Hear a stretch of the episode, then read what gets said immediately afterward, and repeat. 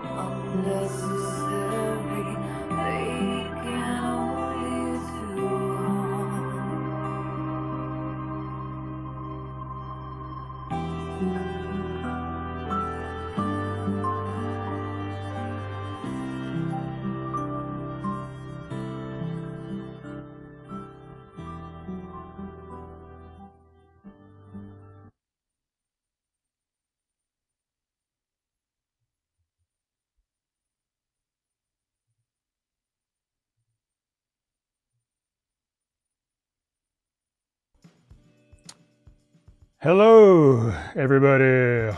What's going on out there? Peeps, a little bit of silence up front there for you.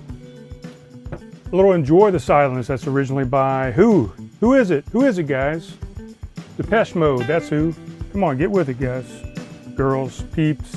You know who you are. All the people out there, all the people over here, all the people over there, everywhere, whatever that song is. I don't know. Who cares? Oh, look at there.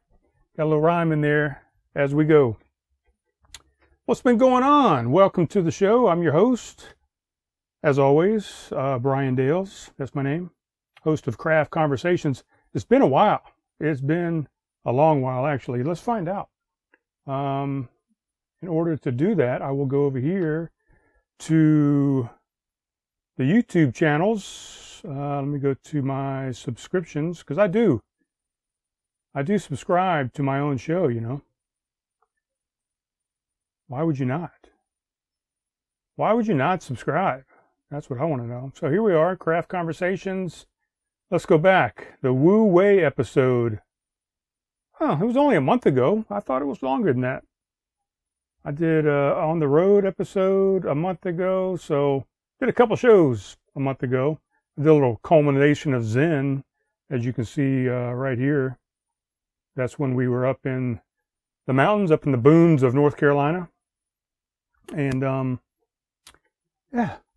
So what am I even saying? What I'm saying is too much, actually, because this is supposed to be a show. it's supposed to be a show about silence, and I'm already talking too much. I'm already rambling. I'm already using too many words. But yeah, it's been a little while. I think it's almost been two months, to be honest with you, because I think the Wu Wei episode. Well, let's think about it.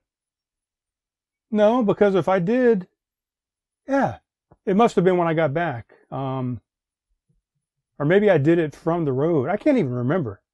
That must have been about a month ago, actually. now that I think about it, it was because I did the whole culmination of Zen, Miss Cutie Pie.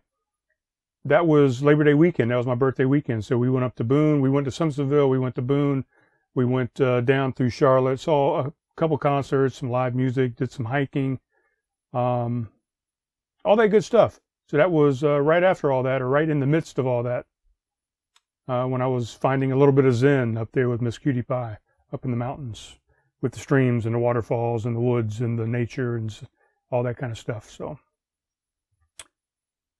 yeah, the song up front that was uh, in, "Embrace, Enjoy the Silence" by originally by Depeche Mode. That was actually, let me go back. I didn't plan on playing that one to be honest. Not to be honest. Uh, I, I didn't plan on playing that one. That was by the Anchoress. I don't even know who that is. Uh, this was three days ago, actually. So when I originally looked it up, I was just going to play the, the original version from Depeche Mode back in the 80s. And I saw that one. I said, you know, why not give somebody else some love, right? I mean, we've all heard the Depeche Mode version of it. I was kind of going between that and Sounds of Silence or Sound of Silence by originally by Art Garfunkel, Simon and Garfunkel. Simon, uh, what's his name? Simon Pegg, Neil Simon, Simon. Is it Neil Simon? Simon and Garfunkel. I know it's Art Garfunkel. I can't even remember. I'm not going to look it up, but that's by the Anchoress. Um, Enjoy the Silence, part of her covers project, pays homage in a shot by shot recreation of the original video. So I thought that was kind of cool. If you noticed, you noticed. If you didn't, you didn't. Or as the kids say these days, if you know, you know, right? Um, if I, Y, K, Y, K. If you know, you know. That's what the kids say. The cool kids say these days. The cool cats, the hipsters. Vow of silence. Uh, let's get into it. So, I actually have some notes on the computer here somewhere. Let's find them. Here we go. I'll give you I'll give you a little a little shot of the notes. These are the notes. So I've got the next pod notes. I've got uh, two days of silent notes. I've got the Mississippi River notes because we're going to talk a little bit about the Mississippi River again today. So these are my notes I'm going to follow. Matter of fact, before we do that, this God, I still got this shit up on here. Man, like an amateur. Uh, we're going to open up a craft Bubly sparkling water. Boobly? How you say it? Bubbly? Boobly? You say it the way you want to say it. I think the commercial had Michael Bublé on there, so it was Bublé. Bublé sparkling water. But I guess you could consider this craft. You know, these people are crafting different versions of sparkling water out there. There's a bunch of different ones. Um, these are just some that I've had left over. I'm not even sure if they put dates on these things like they do beers. Uh, I think they do, but I can't read it. You know, it's very small print there on the bottom of the can. It's in there somewhere. Very small, very tiny. Uh, maybe I can read it now. I think it says 2024, maybe. I don't know. Who cares? This is the coconut pineapple Bubly. Coconut pineapple flavor with other natural flavors, whatever those other natural flavors might be. But what we're drinking today. Not drinking a beer today.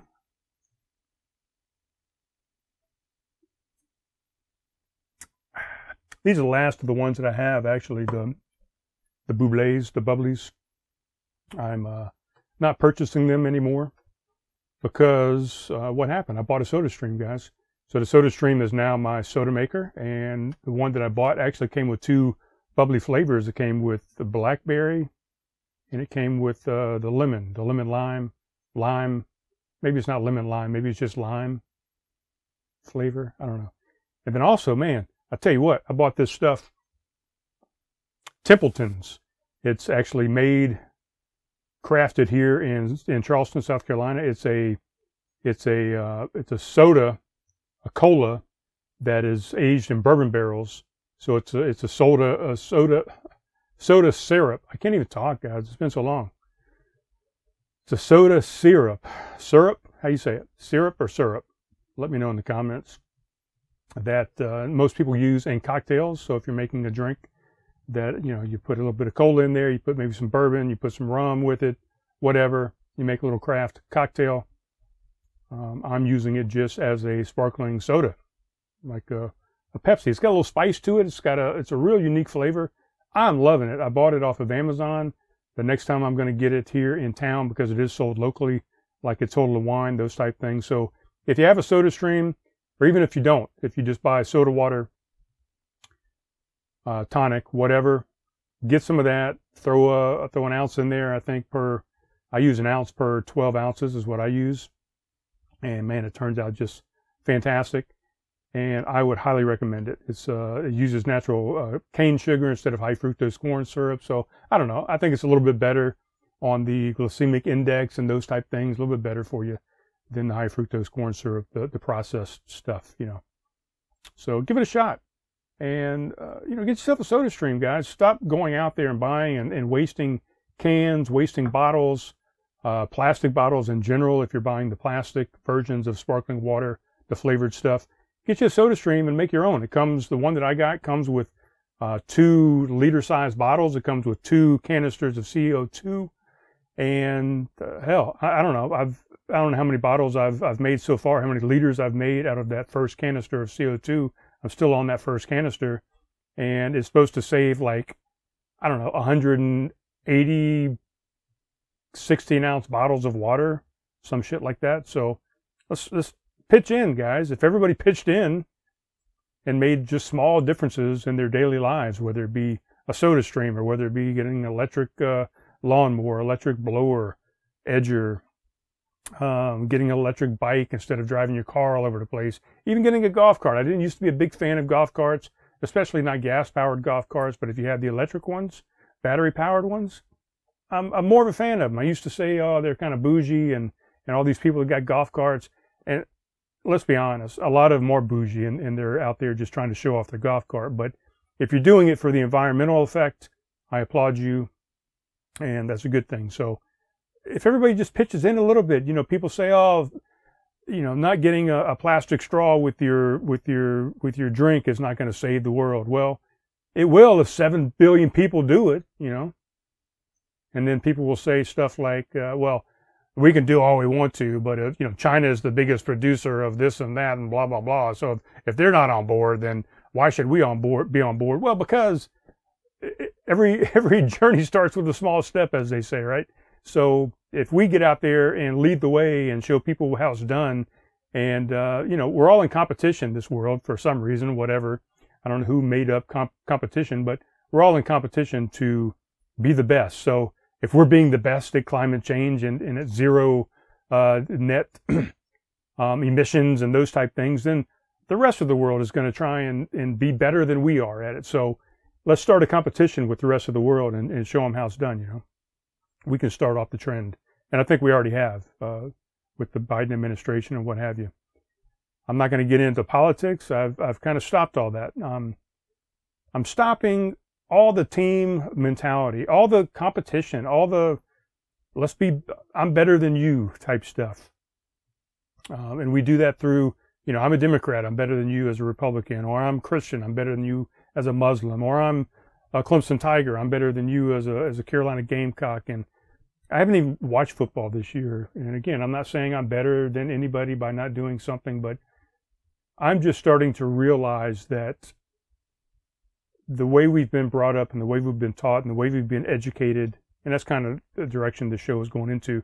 This is not even anywhere in my notes. I've already gone off onto a tangent and I've wasted uh, 13 minutes of your time so far, not even talking about what's on my notes. But um, I'm, I'm kind of out of the the competition mentality, you know.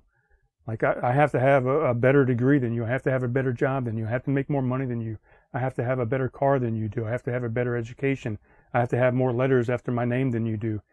Um, it's all a competition in this life, and that just, to me, that just uh, brings on suffering, because you're you're suffering and you're you're beating yourself up and you're causing turmoil and pain and and stress trying to to achieve that next thing and be better than that other person. Keeping up with the Joneses, as they say.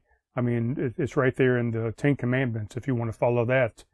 And again, I, am trying not to follow any dogma or any uh, certain religion, whether it be Taoism or whether it be Buddhism or uh, Christianity or uh, Judaism or any of the the mainstays, the the superstitions, the dogmas that are out there they all kind of point in the same direction if you want to think about it.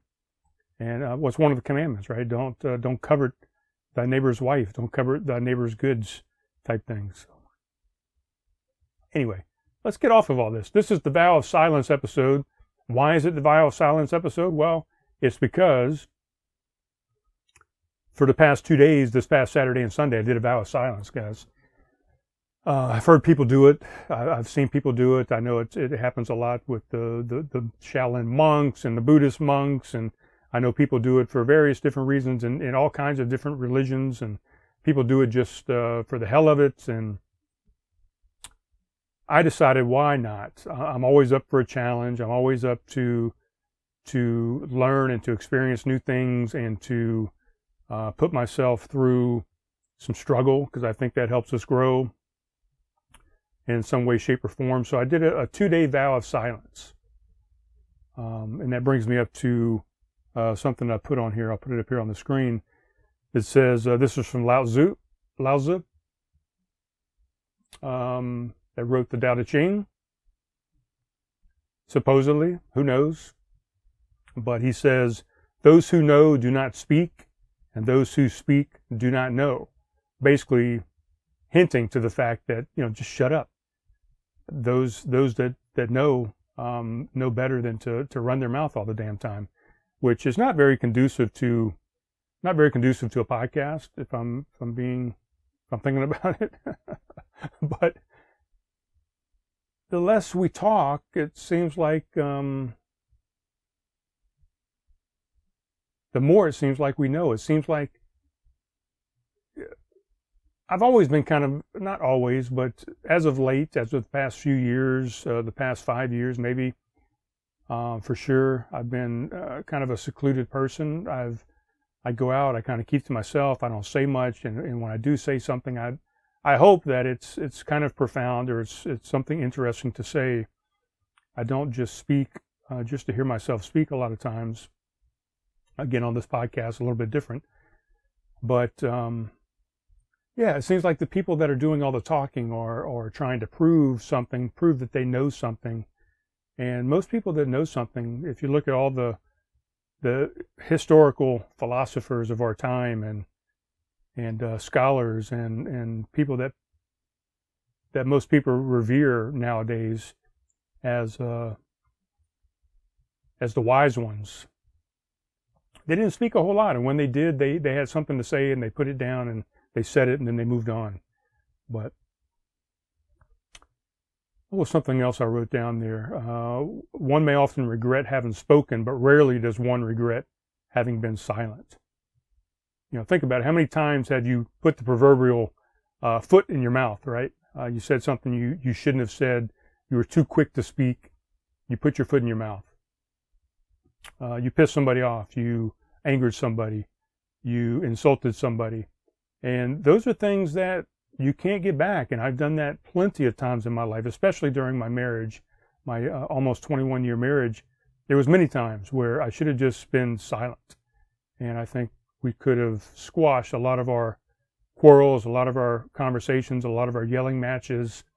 Um, and I'm not putting it all on myself. Uh, you know, there's sometimes when my ex-wife should have maybe been silent and not tried to continue the conversation, continue the fight, and and drag each other through the mud type thing. So sometimes silence, as they say, is golden. And a lot of times as humans, we, we say too much or we say the wrong things. And we don't realize it until afterwards. And then it's too late. So that's pretty much what that one quote is saying is you often regret having spoken, but rarely do you regret having been silent. Uh, one thing I was reading, uh, silence becomes uncomfortable after just four seconds.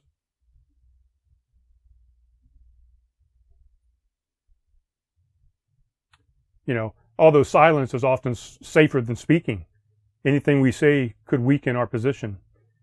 Um, people get uncomfortable in silences. Just when I was uncomfortable, just doing that five seconds or six seconds that I just did right there especially on a podcast, you know, a broadcast, a newscast. Uh, if you're a speaker, you're supposed to be speaking, and, and those are what they call dead space, or what they used to call dead space in broadcasting. You didn't want dead air. Dead air was was not a good thing. You always had to fill that space with something. And I think now, a lot of the the a lot of the things now are telling you. I think people are realizing, people are coming coming into the know that sometimes less is more, that we should enjoy those silences. So, anyway, I did a, a two day vow of silence. What did that mean? Well, what I did was I kind of planned it out. So I didn't just jump into it and say, okay, hey, today I'm just going to be silent and uh, not have a plan. which I guess you could have done, or I could have done. But I kind of planned it a little bit and I said, okay, these are the places that I'm going to go. I'm not going to go to some places that I might have gone because it was going to be more complicated and I didn't want to complicate it too much. I think I will in the future because I will definitely be doing more of these things, more of these challenges for myself, uh, for growth and um, uh, education. Uh, it's a teacher for me, a teacher of life, a teacher of uh, observing. But anyway, the rule was for myself, and there wasn't a whole lot of rules, but I just knew there were certain places I wasn't going to visit. You know, there was going to be uh, frustrating for myself and for others. And as it went on, you'll see um, from Saturday to Sunday, it got a little bit uh, more challenging. I challenged myself a little bit more. But I, what I did is I told myself, and I left this in I left this in another room. But I had a notepad, a little uh, military style notepad, flip pad, like you would see, you know, the cops out there and uh, the detective investigator flipping his notepad over and writing down notes and stuff. So I took that with me, and um, I would write down some certain things if I needed to say something, or if I wanted to relay information to someone. Um, I kind of prescribed a couple things in there, scribing meaning wrote down a couple things in there. So one thing I wrote down was, hello, I am doing a vow of silence right now. That way when people started speaking to me, instead of just being rude and ignoring them or not paying attention to them or just nodding and acting like an idiot, especially with people that knew me, that knew that I could speak, um, I would show them that notepad and say, hey, look, this is what I'm doing. And people say, oh, that's cool. Or, oh, okay, weird. Or, oh, well, I'd love to ask you why you're doing that, but I guess you're you're not speaking, so you can't even answer that question. Um, so there was different responses, even to me just showing somebody that that notepad. I'm kind of off topic. I had a thing of a list of about 19 different things here that I observed over the, the, the last two days, and I'll get into to some of them, but that's this is actually on the list somewhere, I think. Uh, something else, you know, I knew I was going to go to my, cop, my my my favorite coffee shop every morning, like Cutie and I uh, do every morning. So I knew that uh, some people I just walk in and they say, okay, do you want your regular? And I could have just nodded um, in agreement and said yes, and they would have known exactly what I wanted. But I knew in my mind that sometimes there's some people up there that don't quite remember my order or they might be a brand new person. So I went ahead and pre-wrote that into the, the thing as well, exactly what I was going to get when I went to the coffee shop. Um, yes, I had a few things that had the words thank you written down. That way I could, you know, thank somebody for whatever. Um, what else? Somebody at the coffee shop did say exactly those same things I just said that, uh, well, I'd love to ask you why you're, you're doing a vow of silence, but I guess you can't answer me. So I wrote that down in the book and I said, I don't even remember what I said now. It's a, a personal challenge. Um, I want to observe uh, the world in silence, or I can't remember what my what my answer was when I wrote that down in the book, but or in the notepad. So we did that. You know, I walked up to the coffee shop. That was the first thing we did that first morning. Um, I didn't even say anything to Cutie Pie. Cutie Pie was part of the silence. You know, normally I would say, "Hey, Cutie Pie, let's get up. You ready to go get some coffee? You ready to go get a pup cup or whatever the case may be? Or come on, let's go get in the truck." You know, those type things.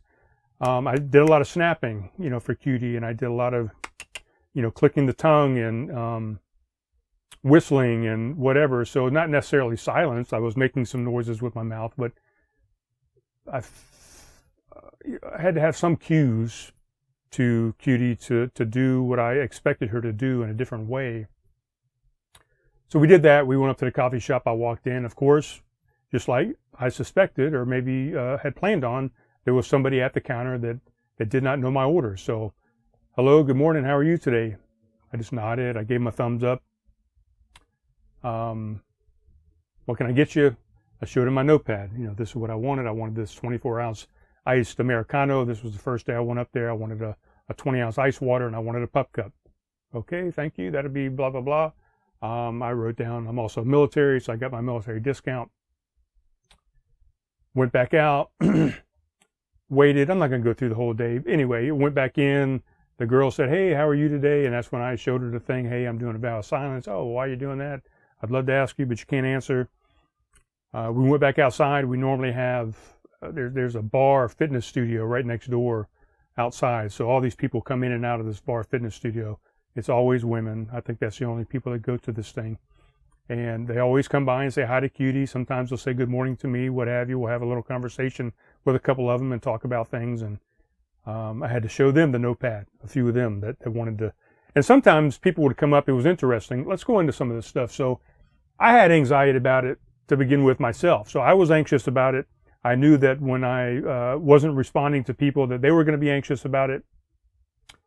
Um, I didn't know how I was going to interact with the world. Um, I did know that I had my notepad, that that was going to help kind of bridge that gap a little bit. I was, uh, when I went outside to the coffee shop and sat outside at my, our normal table, I was nervous uh, when people would walk by, people that I didn't know, people that I didn't know, people that I would normally interact with. I got a little nervous. I didn't really make eye contact with them like I would normally make eye contact. I kind of just nodded and people would talk to me and I'd just nod and I would smile and, I'd, you know, just do kind of some head movements like I'm listening to you, I'm acknowledging what you're saying, but I can't really talk. Some of them would just keep on talking and, and I'm not even saying a word and we would be, we would be 45 seconds, a minute into a conversation um, where they've done all the talking. So it was kind of interesting. And then eventually they would pause and, and now they're expecting me to give a response besides just a head nod. And that's when I would turn the, the notepad around and say, look, um, I'm doing this vow of silence. Oh, okay, well, uh, bless you, or good on you, or good for you, or okay, interesting. And they would move on. Um, and that's number five. Um, I carried a notepad with a couple sentences for situations. Uh, one explaining what I was doing, why I was doing the vow of silence. Uh, one had my coffee order. One said thank you. One explained why I was doing it, and those types of things. Um, the other part of the vow of silence that I decided I was going to try and do, you know, normally I would be up there listening to, uh, watching some YouTube videos, or I would be uh, listening to my audiobook on the way up to the coffee shop and the way uh, and on the way back. I would maybe be listening to some music on the way up and back. I decided that during these two days I was going to limit the listening that I was doing uh, through earbuds or through my hearing aids or what have you. And I decided I was only going to read. And I downloaded a book specifically for that. Most of the books that I read nowadays are I listen to on on um, Audible, but I decided to to go back and use my old school Kindle and actually download a book. This was, uh, matter of fact, this was uh, what I got into. Krishna, Mur- uh, Krishna Murti. I'm not sure how you say his name, but the book is called Think on These Things. And I said, well, this is a philosopher of sorts. He's a, he's a scholar. He's well known for his deep thoughts and thinking. And I said, what better book? What better book could I read than a book on thinking on these things? So while I was sitting up there at the coffee shop or even sitting here in the trailer or sitting in my, at my parents' house, while I was not speaking, I was mainly uh, maybe reading an article, you know, on the internet, or I might have been uh, reading and uh, browsing through this book. So I picked up some very, very good stuff by doing that. So I ended up using a, a different version of learning, a different version of, of experiencing the world by going back to doing some reading versus some listening, uh, using a different sense than I would normally use, right? So I did that.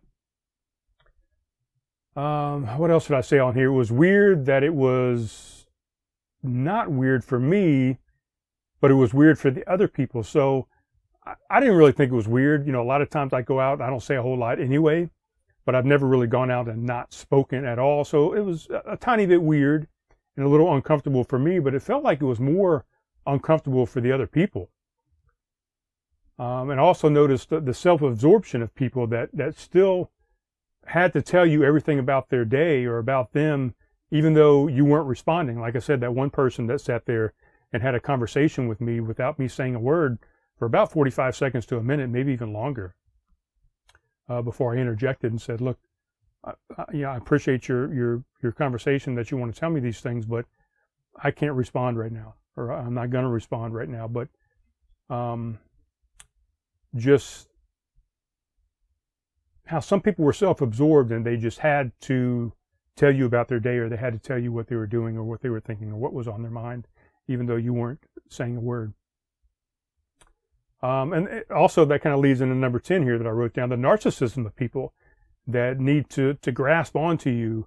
Um, they need you to respond, and it was hard for them. You could you could feel the the tension. You could feel the ooh, mm, I, I have these things I want to say to you, and and I'm trying to grasp onto you, but my hands are just slipping off of you. You're you're like a greasy, um, you know, a greasy person that I can't get a hold of, and I, really want to get a hold of you and and tell you these things. So the narcissism of of people that just had to, they needed you to be there for them. They needed you for that interaction.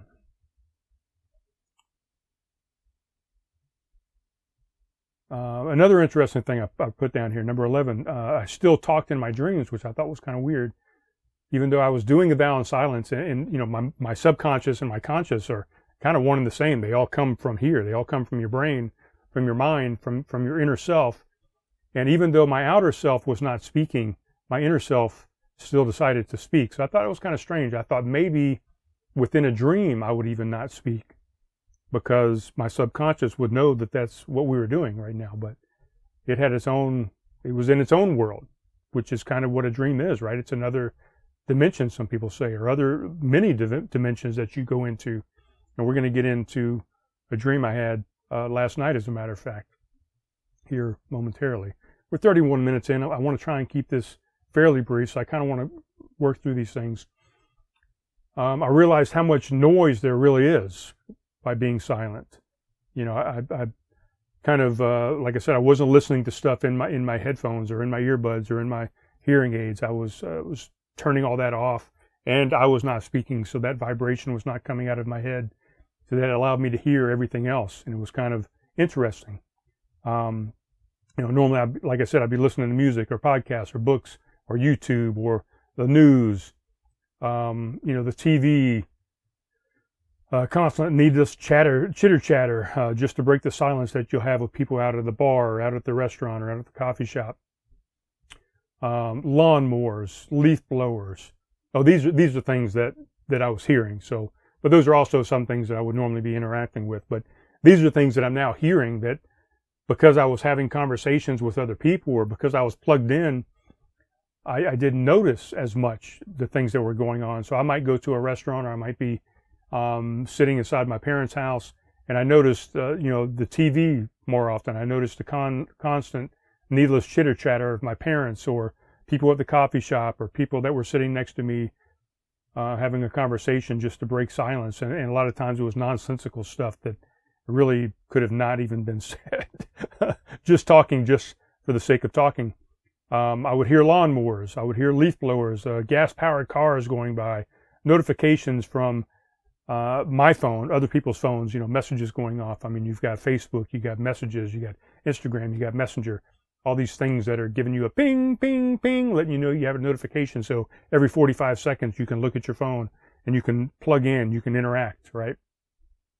So I, I, I noticed a lot more of that stuff going on. And you're like, wow, there is a lot of other noise going on that I'm not even paying attention to, that I'm, I'm not even aware of uh, a dog barking or um, a fence rattling, uh, the stream flowing, uh, the leaves rustling, rustling, uh, the birds chirping, just whatever, all kind of noise that you're missing by being plugged in all the time. Uh, but all this other noise that I talked about, the YouTube and the music and the, the chitter chatter and the TV and the, the notifications, all that is just a never ending assault on the mind, on your senses, It's a wonder we ever get anything done. And it makes you wonder what more could you get do without all the clutter, all the stuff that is filling up your inbox of your mind, that is uh, filling up that hard space and, and, and taking up that memory that you could free up for other things. Um, even though you're not physically sometimes doing stuff, you know, I'm not sitting there typing, I'm not turning a wrench, I'm not working on something physically um, but your mind is having to process all those external influences that you're putting into your head. And it takes up space, it takes up hard drive, it takes up memory that you could free up to do other things if you could just have some silence. Uh, what else do I have written down here? I observed how often people criticize and argue and disagree. You know, I was listening to observing other conversations and kind of more in tune to the surroundings around me even though I'm very in tune, I'm very situational awareness for the most part. I might not hear all the stuff because I, I, I might be plugged in, but I am always very aware of my surroundings. Uh, how many people are in a building, where the exits are, what's going on, if these people are having a fight, if this person looks like he's about to lose it, he's having a bad day, this person's drinking real heavily, uh, this person's having a, a, a fight on the phone, you know. So I'm always aware of those things. I'll see them, but I may not physically uh, hear them. So I, I'm not dialed in with all my senses, I guess. I'm, I'm seeing it, um, but I'm not hearing it. Um, I'm not smelling it. You know, even my smell kind of gained a little bit of sensibility or sensitivity, I guess, not sensibility. Um, it was funny. I went up Saturday. I actually I rode my bike, and normally I would be plugged in. I would be listening to an audiobook or listening to music, and I turned that off and just listened to the wind, uh, listen to the to the birds, to other people walking by, dogs barking, whatever. Got more in tune with with the trail and, and what was in my surrounding area. But I went up to Lowe's Foods and I, I decided to sit there and, and and partake in that because again, normally I'm plugged in. I decided to go up there and have a couple drinks, a couple beers, uh, two beer limit is what I've I've set a limit on myself, um, and only one beer per hour is all that I will allow myself if I drink. So I'm not drinking every day. If I do drink, I limit myself to one, two drinks max, and I only allow myself to have one drink per hour. So I'll, I'll order my first drink. I'll look at the clock and say, okay, it's 5:30 right now. I'm going to sip on this drink or finish it, but I will not order another drink until it's 6:35. And I'm an hour in, and I've given that first drink time to assimilate and, and process and, and mostly get out of the body uh, before I'll have a second one. And then it's going to be two max. That's it. Because what I've learned, and I'll get into this a tad bit, what I've learned through this class that I just finished up on September 30th, I talked about it last podcast, I believe, is uh, that a lot of uh, the problem with drinking is um, not drinking itself, but it's how much and how often do you drink. And we learned some rules in that class, the zero, one, two, three rule. And I'll get into it a little bit, but you, you want to have zero or low risk. Uh, the number one is one drink per hour. The number two is only two drinks per day. And the number three is three drinks max on any given day. So if you're only drinking two drinks per day, um, that's 14 drinks in a week. So you can have three drinks max in a day, but you can't max out every single day because that would be what? That would be 21 drinks. So on occasion, you could have a three, a third drink. Um, not recommended, but if you did that, let's say I did two days and I had three drinks per day. Now I'm up to six. So what's that leave me? I've got eight more drinks that I could potentially have throughout the week to equal 14. So there's magic numbers out there, and it's scientifically proven uh, based on numbers and based on data and based on analysis and studying and and based on uh, DUIs and fatalities and incidences and occurrences of uh, people drinking alcohol. They've determined that these are the limits that are set that can best guide you and, and keep you out of trouble. A uh, little tangent there. I didn't mean to go off on that, but uh, where else was I here? Um, the second day I went to the sushi bar. I decided let's go to sushi. I had two different sushi places in mind that I was going to go to. One was Wild Ginger. It's one that I go to uh, once a week, maybe at most, usually every other week. But I have to interact. I have to actually do my ordering. I have to say it out loud. I could have used my my notepad, but I decided to go to King Sushi to make it a little bit easier on myself. They have actually a piece of paper where you put a check mark next to, or not a check mark, you put a mark next to the things that you want to order and you'll put down a one or a two, how many of them you want, and you just slide that out to the end of the table. The waitress comes by, takes it, and they bring you what you order. So you really don't have to talk. Um, I went in there, I had to order up uh, my drink, so that's not on the menu. So I wrote down unsweet tea, showed it to the waitress. Her name was Jenna.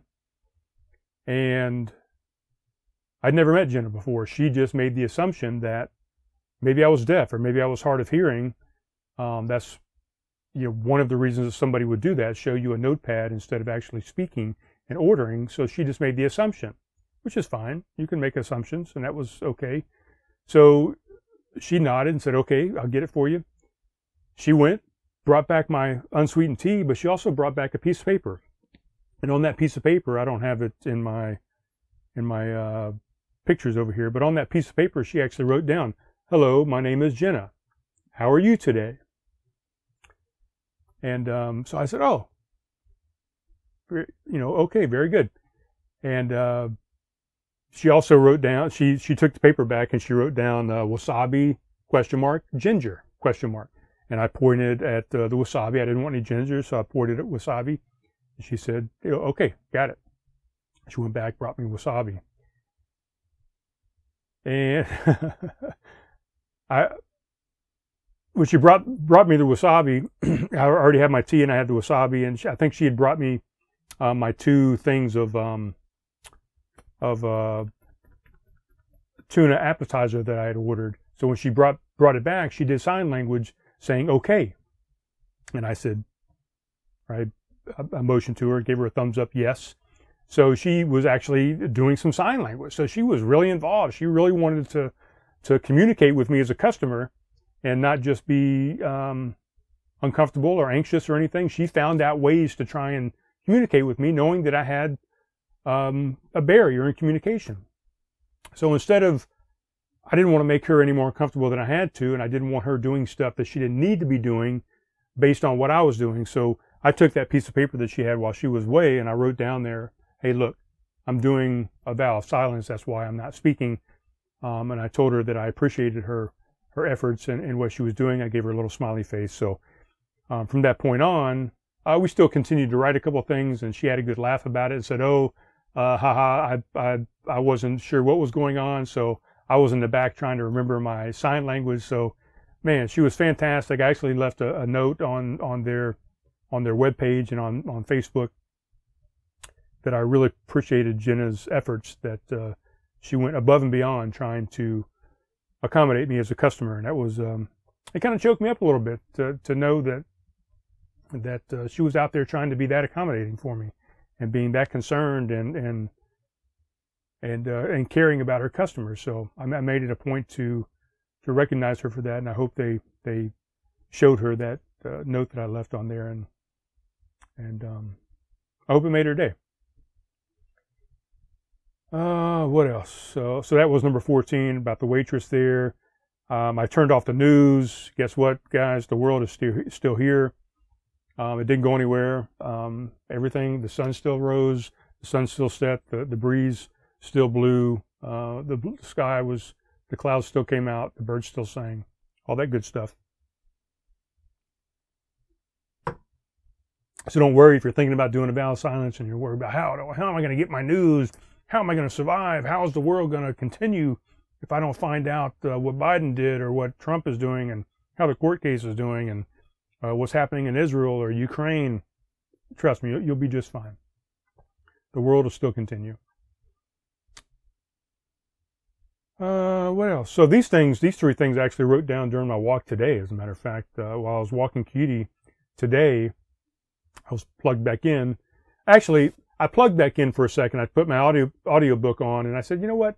Let me stay unplugged during this walk, and let's let's continue to uh, unplug from time to time. I, I feel like it's a good thing to to listen to nature and to listen to just the world outside, listen to, to, to the universe and what's going on. So I even slowed down on the walks with Cutie during our, our two days of vow of silence, and I let her roam a little bit more and explore instead of um, you know, normally I'd be saying, "Come on, cutie, let's go. Come on, uh, leave it. You know, uh, leave it, let it go. Don't bother it. Come on, let's walk."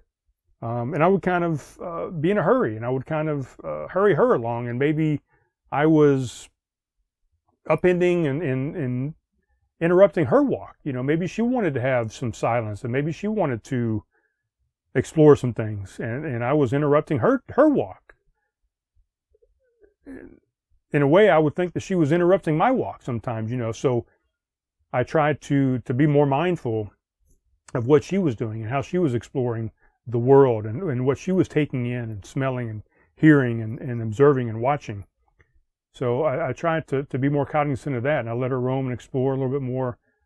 Um, I slowed everything down, not just my mind, but uh, all the things I was doing. Excuse me, and just tried to be uh, more in the moment and more present. Uh, one time over the weekend, I did have a break in my silence when I was walking Cutie.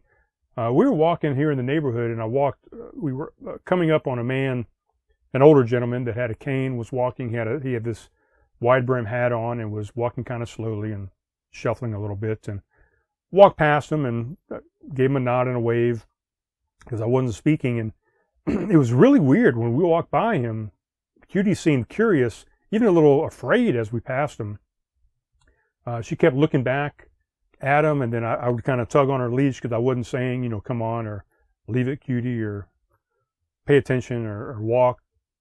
So I gave her a little tug on the leash, and she would walk for a, couple more steps, and then she'd turn around again. And I'd give, pull on the leash, turn around. I mean, she was almost turning in her entire body and turning around, looking at this gentleman. And I didn't turn around and look. I didn't want to be weird and be be awkward and, and make the guy uncomfortable. So I don't know. Maybe he was doing something. Maybe he was gesturing to her. Maybe he was pointing at her. I don't know what he was doing, maybe nothing, probably just walking, but she was very inquisitive about this guy. And we probably went through this whole charade for about a quarter mile or more. She just would not leave this guy alone. And most people we pass, even if they're walking a dog, um, she'll give a look for a second and I'll say, leave it, or I'll say, come on. And she'll just continue walking. But this time she just would not stop having an interest in this gentleman. So eventually I had to, to break my silence and say, cutie, stop it. Come on, let's go. Leave it. And um, eventually she did, but man, I was very,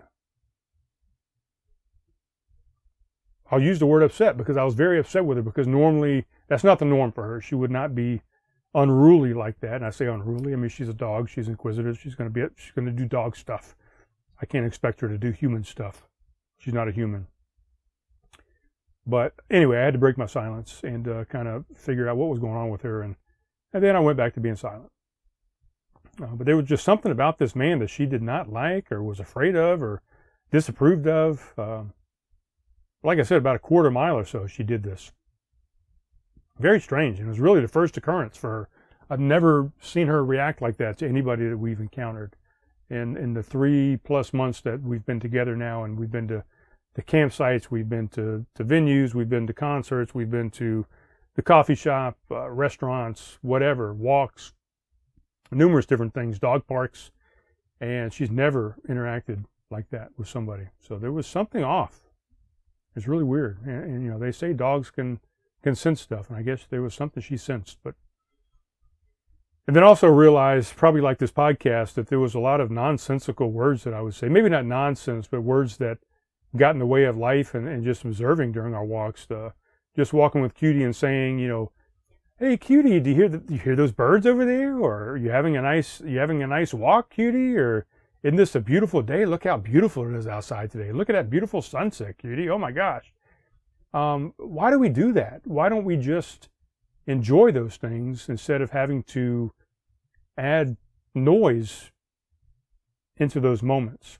Why can't we just look at the sunset and say to ourselves in our mind, that is an awesome sunset. That is a beautiful moon right there. That is, oh my God, look at that ocean.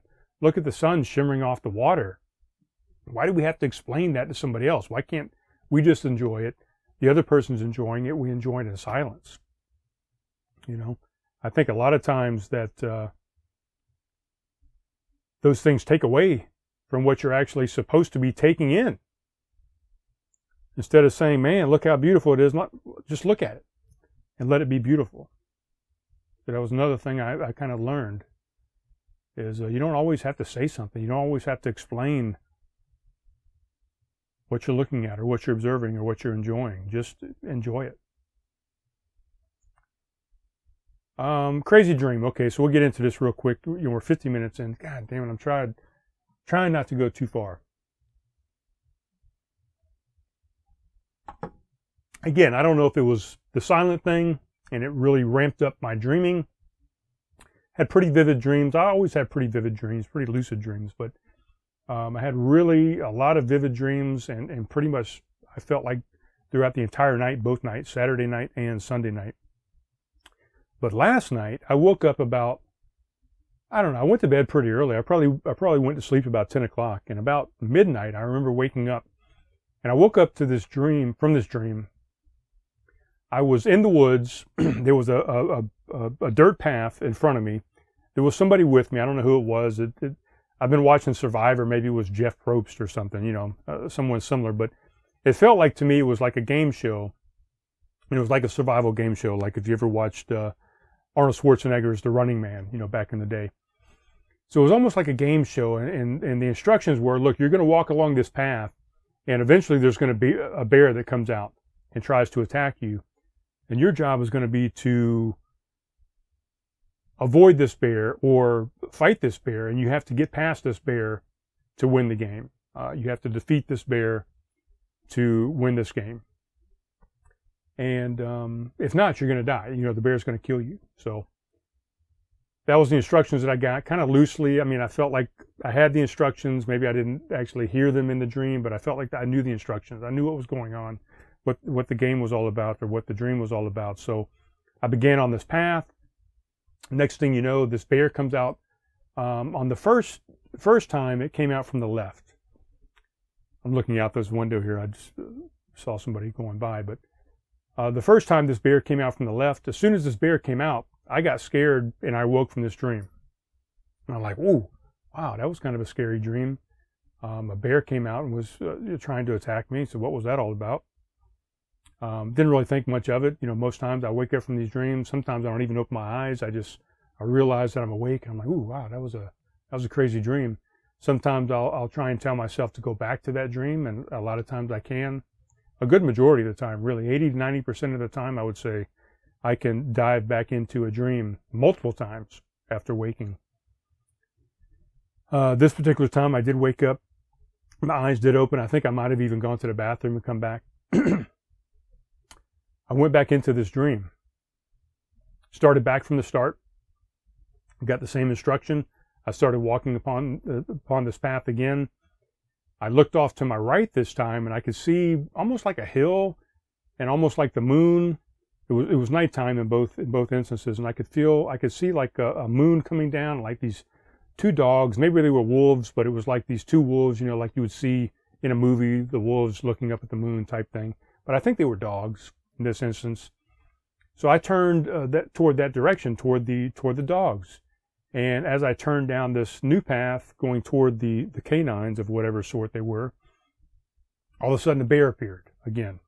Big bear, big brown bear appeared in front of me. And all of a sudden, uh, I didn't wake up this time.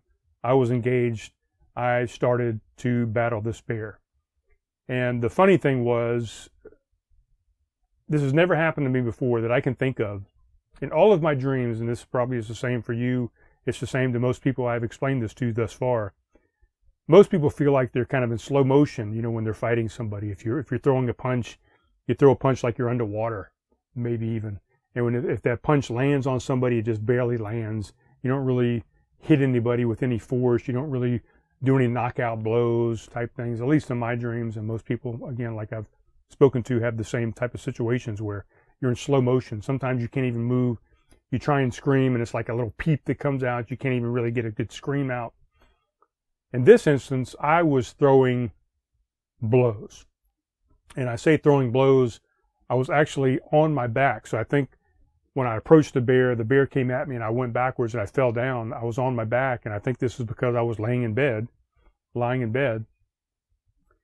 And I started kicking up at this bear. So I'm doing like up kicks like you would see in the UFC or whatever, so, uh, you know, down the opponent is kicking up at the person coming down at them and trying to kick them in the face or kick them in the chest or kick their legs or whatever. So I'm doing the same thing and I'm kicking with everything I've got.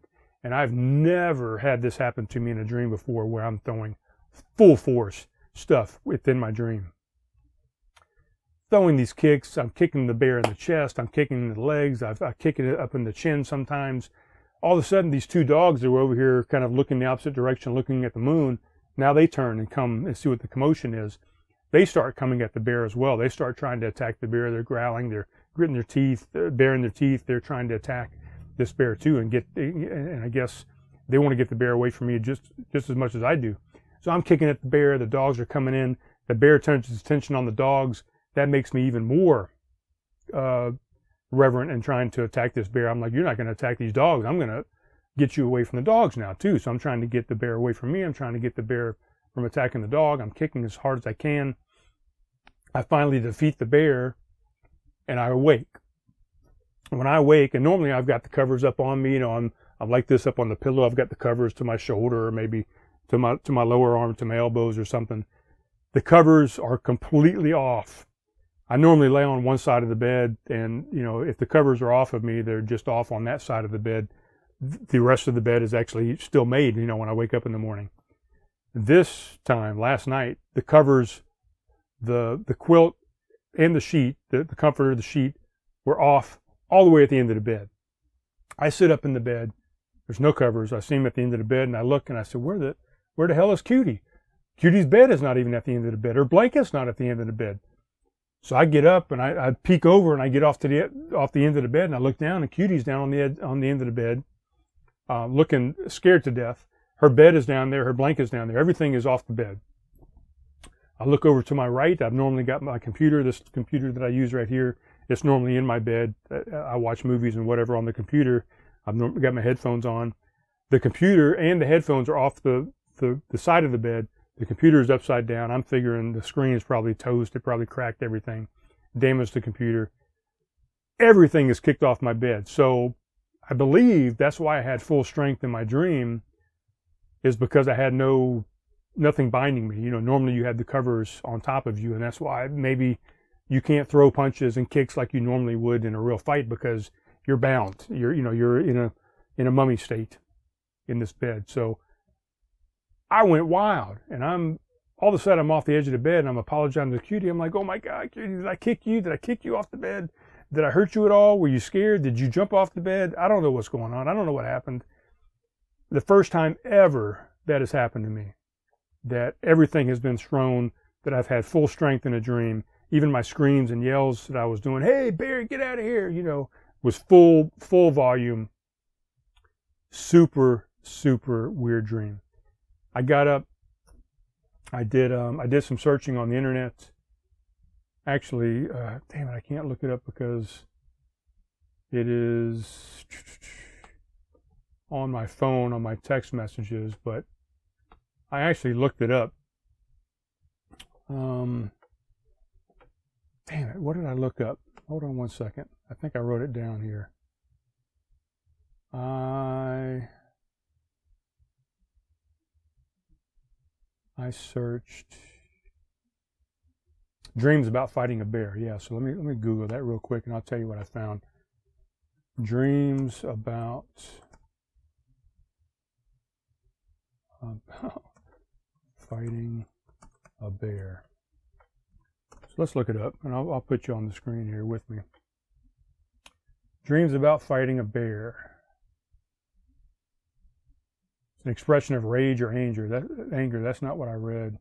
I think this is what I read right here. I got up, this was like 2 a.m. in the morning. So I, I woke up the first time at midnight, then I woke up again at 2 a.m. with this dream. And this is taking a second because my connection is not that great out here. But I woke up and immediately texted both my sons and I said, Man, I just had this craziest fucking dream. Um, and I looked it up and I searched, you know, interpretation of this dream, and this is what I found out. And it's not coming up right now. As soon as it does, I'll let you know. And we'll get into it. But basically, I looked up. Oh, here we go. Stand by. Let's go back. So, uh, what does it mean if you dream about a bear? So, here's what I found out. Uh, number three kind of applied to me. So, if you dream about a brown bear, seeing a brown bear represents harmony, balance, and integrity in the physical world. It could be a sign that you need to get out into nature to ground yourself, or it could mean you have a calling toward conversation or protection or conservation or protection of nature. So I don't know, maybe because I was uh, more in tune with nature, um, I had a dream that, that kind of interpreted those types of things, you know, nature and, and wanting to conservation and protection of nature and the world and the universe and those type things. And it was specifically a brown bear, so that kind of made sense. And then if I went through and, and dug in more, I went down and, and kind of got into number five here. Um, why is this thing not? This thing is not interacting here. Is it? No, my screen is not moving with me. I'm sorry, guys. I'm, I'm thinking you're looking at something that's not even working for some reason. It's disconnected, I guess. Oh, so I, I got into number five. It says, when you are fighting a bear, the meaning is altogether different. If you win a fight against a bear in your dream, which I, I won, or if you kill a threatening bear in your dream, it is a sign that you have or are in the process of overcoming whatever obstacles or fears standing your way. You have the strength and the conviction to push, push beyond any barriers and anything holding you back. Your power is at full strength. I don't know. Two days of silence maybe boosted my, you know, my strength uh, like you would in Nintendo or a video game or something. I, I got got super strength going on because I I kind of reconnected and I I uh, delved deep into my inner self and and I um, regained uh, all my superpowers that I had. I don't know, strange that that those things happen kind of uh, in in in sync with each other, you know. So, oh, and I think it came up here now. Yes, you can see it there now. Uh, number five. So it gives you all these different instances. And again, it's not scrolling, but if you see two bears fighting, if a bear was aggressive, if the bear was friendly, if the bear was outside your home, um, if you became a bear. So there's a whole bunch of different things that it could mean. The other thing that I saw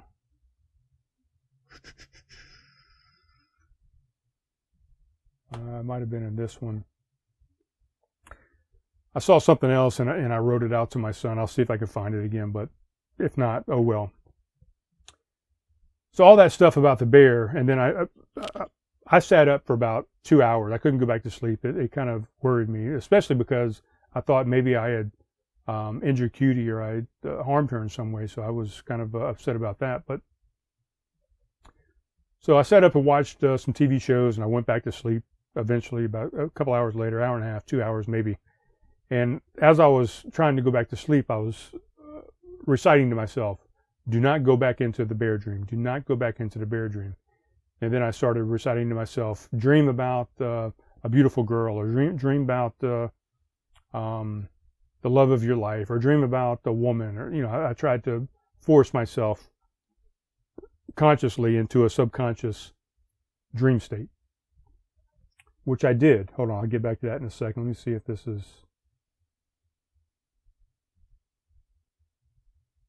um,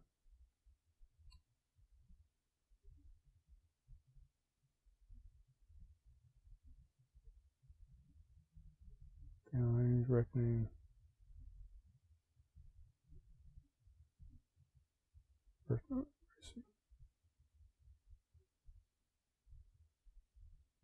This might have been it.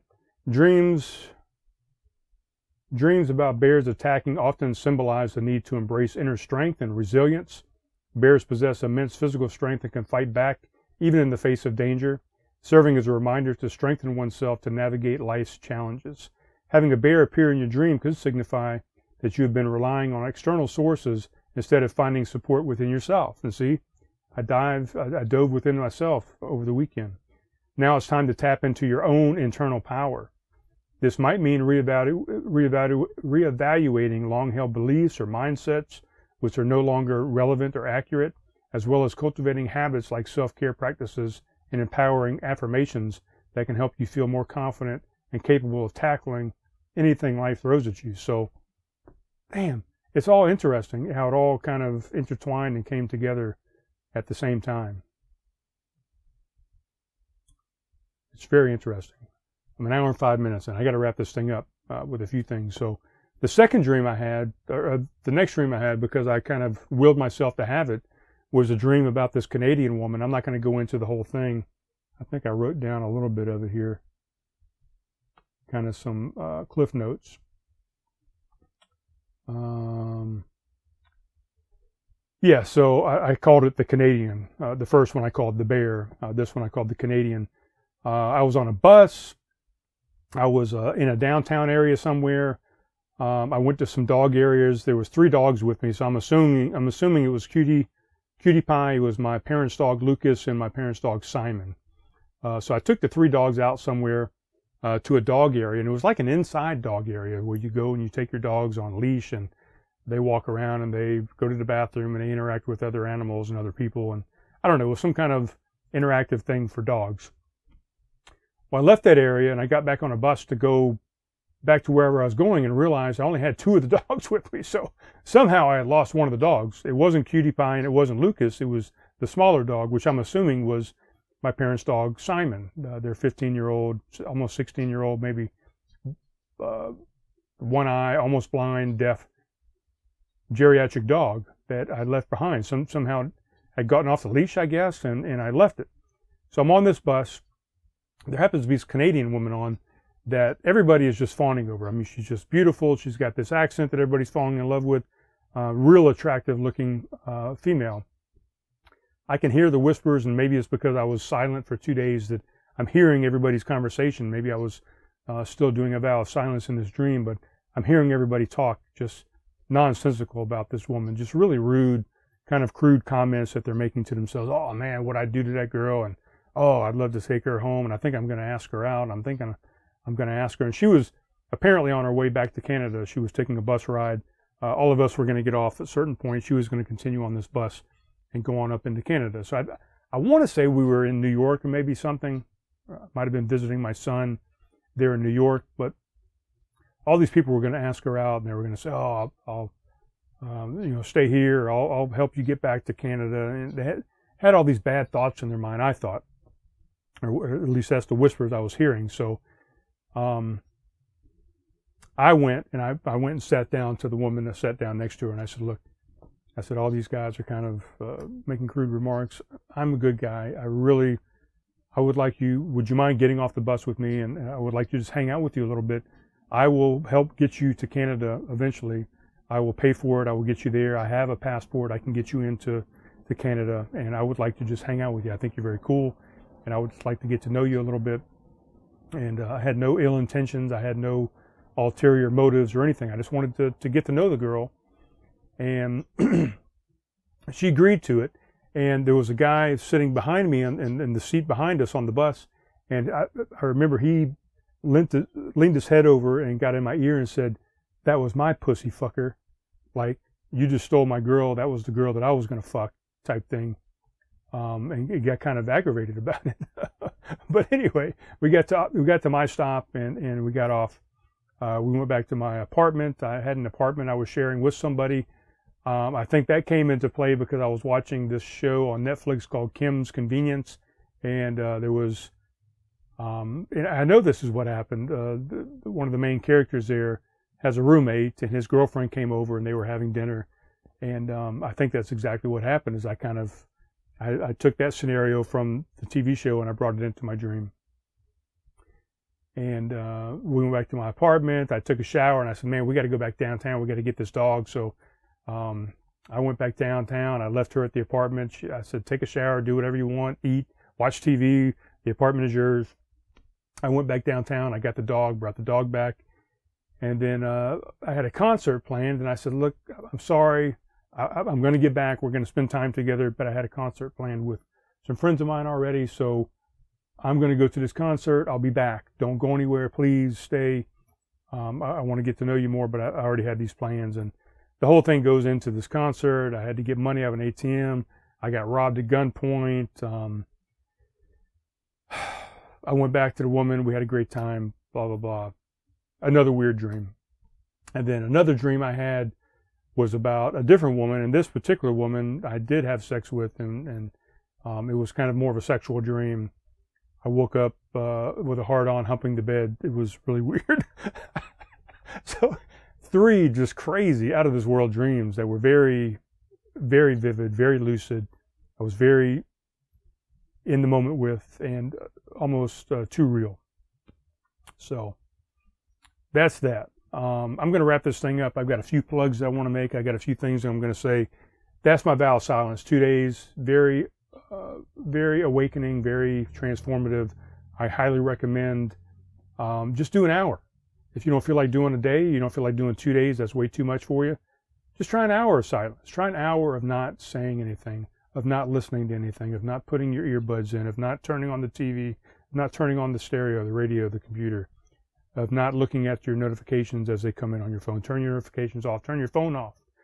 Um, I didn't post anything to Facebook. I tried to stay off of Facebook. I tried to stay off of Instagram, those type things as well. Try it. Excuse me. Oh, wow. Just do an hour of it. See what happens. See what you learn about yourself. A couple things coming up. Uh, Edisto Blackwater Boogie. If you didn't go last year, go this year. I did a I did an Instagram. I did a a, a posting about it. Um, I think it was called the Blackwater. Fuck, I don't remember what it was called. Let me go to my. Let me go back to my YouTubes and tell you what it was. Damn it. Craft Conversations. It was called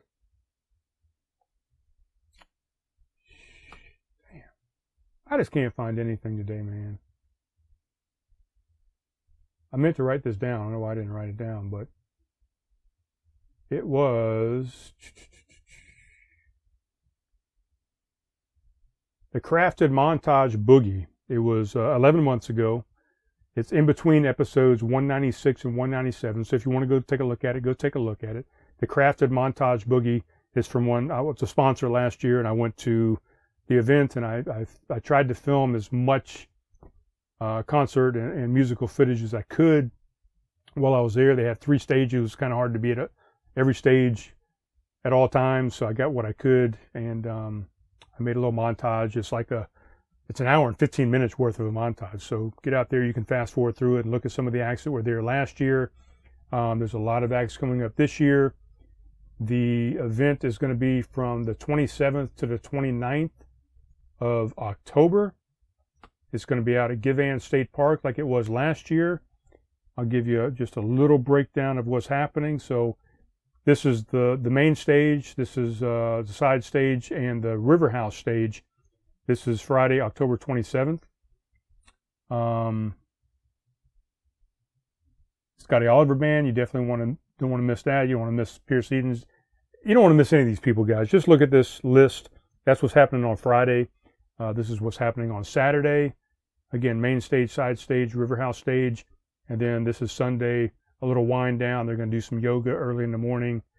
Um, Joshua Jarman is going to close things out at 11 a.m. And, and they'll shut things down about a half day on Sunday. So I would highly recommend if you didn't go last year, get out there this year. It's a jam good time. I'm going to try and get out there if I'm in town. If not, um, I'll catch some of the highlights. The next thing I had on here, I'm going to have uh, about three podcasts coming up with some guests. Haven't done any guests in a little while. I think the last guest I might have had actually was Lisa Hoskins, which is what I have up here. I did episodes 200. She was on my 200th episode and episodes 202. I did a two-parter with her. She's got some new new music that she's been working on herself, and I want to um, help showcase some of her talent and some of her new music that she's got going on. She also does a, a pet sitting business. I'm going to um, help promote that for her a little bit and, and just have some laughs and reminisce with this girl. I've known her since uh, 1993, I believe, so it's been a while. We met in the military and are still friends to this day. Um, I've got Mr. Slayton Johnson that I want to try and get with. Hopefully, I'm getting back on the road here a little bit, maybe the end of this week or next week. I'm going to be going up to Dandridge, Tennessee, which is where uh, uh, Slayton and his lovely wife Lily live up there. He said probably the end of this month is going to be the last rafting for the year, so I want to try and before they transition into doing uh, some ski resort stuff. They do that during the wintertime, he and his wife. but I want to get up there and do uh, some rafting before the season closes. Um, I told him I want to also do a podcast, and he said, "Hell, why don't we just do a podcast from the river?" And I said, "Man, you're speaking my language." So we're going to try and do a podcast from the river. Slayton, Mr. Slayton was on episodes 17, 120, 155, and 175. He might have been on even another one besides those, but so he's been on quite often. So get out there and listen to 17, 120, 155, 175. Slayton is a fantastic dude, excellent guest, and we're going to try and do a podcast from the river. What else I got coming up? Um, Mr. Jeff Ridgway, I spoke with him. Not really. he came up and saw me the other day. I think it was Saturday, might have been Sunday. I was up there at Lowe's uh, having a beer and, and enjoying the silence. He came up and said, "Hey, bro, how you doing, man? Good to see you." We shook hands and when can we get together for a podcast? And I flipped around my notepad and said, "Hey, man, this is I'm doing a vow of silence right now, man. Sorry, I can't talk." And he's like, "Oh, I appreciate you. Um, do your thing, and, and we'll talk to you later." But he wants to get together and do a podcast. We've been talking about it for decades, not for decades, but for ages, for a long time. So we're going to do that. Uh, Jeff Ridgway, by the way, he's a true. This is my my buddy Jeff. Uh, he's a true gentleman and a scholar. Um, he is the true demolition man. Uh, he runs a demolition team, I think. Uh, I don't know if it's his own business or what, but he does uh, some demolition now. He is also a pro baseball player. He was in the uh, the farm league for a little while, up and coming rookie. This is his rookie card. Uh, he also has a a card when he was with the Atlanta Braves. So a lot of cool information about Mr. Ridgway. A lot of stuff I don't even know about Jeff that I want to get in and dive into and find out. So um, I've got some Wikipedia pulled up. I'm, I'm, I'm going to learn a little bit of information about him, but I really want to just pick his brain and learn about him while he's sitting in front of me or beside me or wherever we might sit down to do an episode. So I'm looking forward to sitting down and talking to Jeff and um, seeing what makes him tick, seeing what he's all about. So that's it, guys. This went way longer than I expected it to go. I didn't. I, I, wanted to stay under an hour, but I talked too much, and I should have done more silence during this episode. Highly recommend it. Get out there and hit the YouTubes, man, and just type in "vow of silence," the benefits of silence. You'll find a wealth of information out there and videos that you can dive into. Uh, you can even go on the Googles and go out there and just um, find some stuff you could read if you don't want to listen to stuff, and, and and go ahead and start with silence by just reading. But uh, very interesting stuff. And again, I would highly recommend this book. Think on these things. I'm only about uh, 15% through it over the past two days, so I've got a lot more to think on. And I will probably do more vows of silence in the near future. And I'm probably going to try and expand and maybe go past the two days. All right, guys, that is it. As always, I'm going to get the fuck out of here. I'm going to finish up my Bubly, my buble, and we will talk to you next time. We will talk to you soon, guys. Love you. Be kind to each other. Stay safe. Enjoy the universe.